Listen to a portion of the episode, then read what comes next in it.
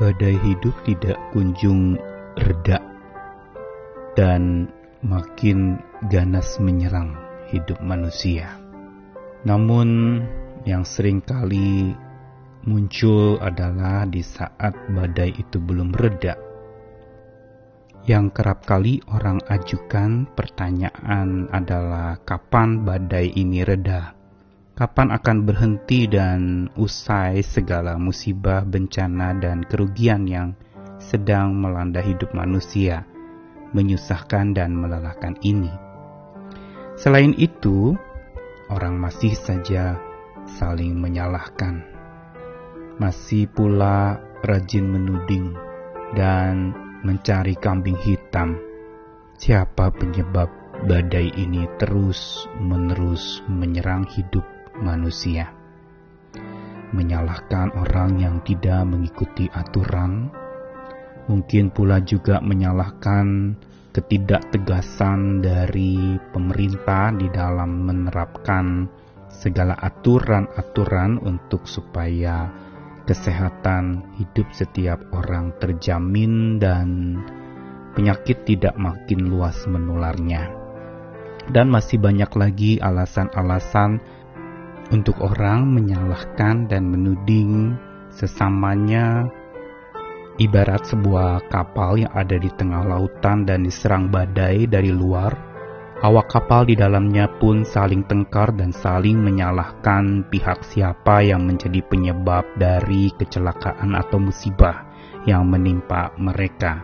Dan ini tidak menyelesaikan masalah apa-apa. Padahal sesungguhnya ketika badai belum mereda, saya ingat apa yang Yesus katakan kepada para murid yang khawatir dan marah ketika mendapati Yesus tertidur di buritan kapal.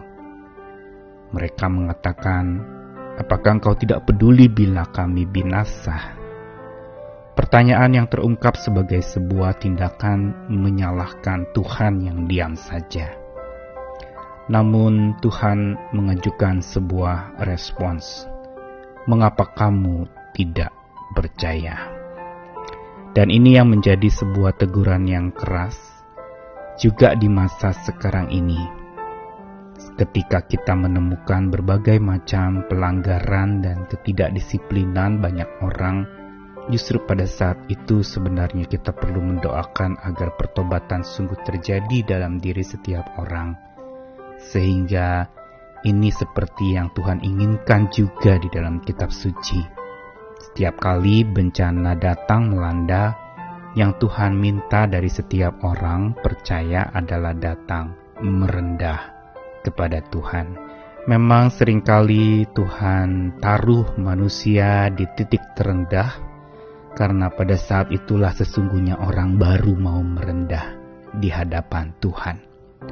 Saya Nikolas Kurniawan menemani di dalam Sabda Tuhan hari ini memasuki satu rangkaian serial baru yaitu Praktikum Iman 21 atau saya singkat dengan PIN 21 PIN 21 Praktikum Iman adalah sebuah rangkaian seri yang ingin mengajak kita untuk mempraktikkan iman yang benar di tengah-tengah gejolak badai hidup yang melanda kehidupan manusia. Hidup kita dan pengalaman serta peristiwa yang terjadi sebenarnya menjadi ladang untuk praktikum iman itu terjadi pula, yaitu ketika iman kita yang bukan sekedar pengakuan iman, bukan sekedar sebuah konfesi, bukan pula sekedar sebuah perayaan iman, tetapi merupakan satu praktek iman yang nyata di dalam kehidupan sehari-hari di masa yang susah ini. Hari ini saya ingin mengajak kita melihat dari dua Tawarik pasal 7 ayat 13 sampai 16. Bila mana aku menutup langit sehingga tidak ada hujan dan bila mana aku menyuruh belalang memakan habis hasil bumi dan bila mana aku melepaskan penyakit sampar di antara umatku dan umatku yang atasnya namaku disebut, merendahkan diri, berdoa dan mencari wajahku, lalu berbalik dari jalan-jalannya yang jahat, maka aku akan mendengar dari sorga dan mengampuni dosa mereka, serta memulihkan negeri mereka. Sekarang mataku terbuka dan telingaku menaruh perhatian kepada doa dari tempat ini. Sekarang telah kupilih dan kukuduskan rumah ini, supaya namaku tinggal di situ untuk selama-lamanya, maka mataku dan hatiku akan ada di situ sepanjang masa. Ayat yang baru saja dibacakan merupakan cuplikan dari sebuah peristiwa di mana rumah Allah atau bait Allah yang dibangun oleh Salomo itu sudah jadi. Dan pada masa penahbisan bait Allah itulah banyak janji Tuhan yang diungkapkan sekaligus peringatan Tuhan atas setiap umat atau orang percaya.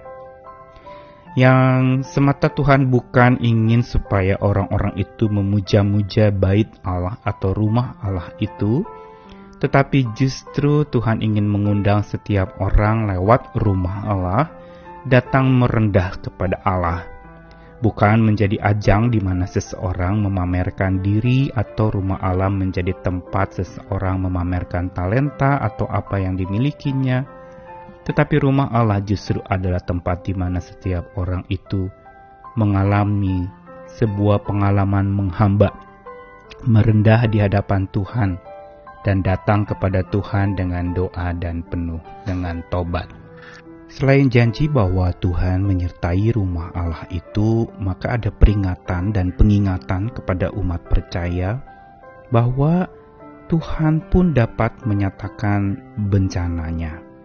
Aku menutup langit sehingga tidak ada hujan, dan bila mana aku menyuruh belalang memakan hasil bumi, dan bila mana aku melepaskan penyakit di antara umatku.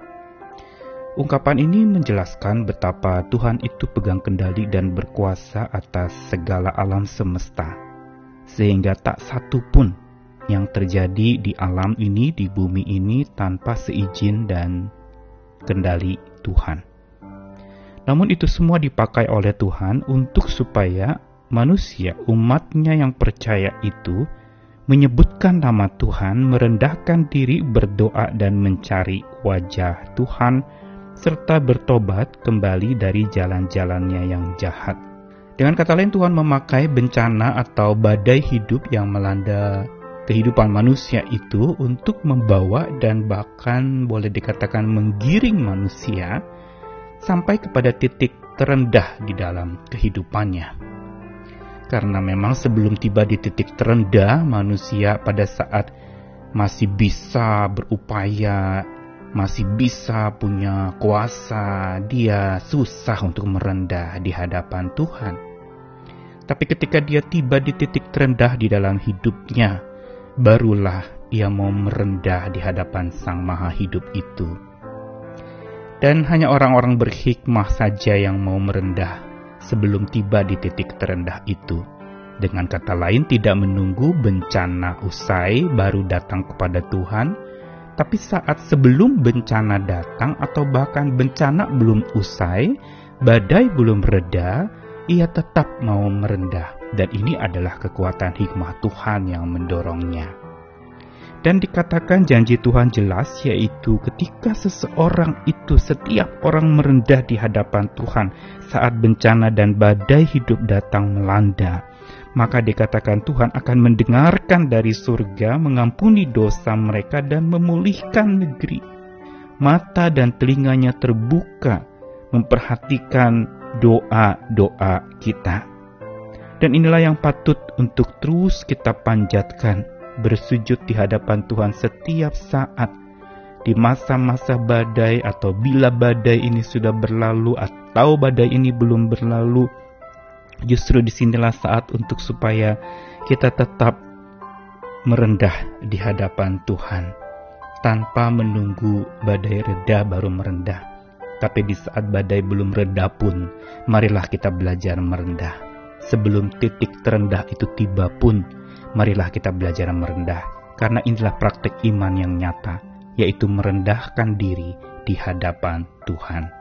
Selamat merendahkan diri, selamat untuk menyebut dan memuji nama Tuhan, selamat untuk lalu kemudian bertobat dan kembali dari jalan yang jahat menuju ke jalan kebenaran Tuhan serta mencari wajah Tuhan. Tuhan menyertai kita semua. Amin.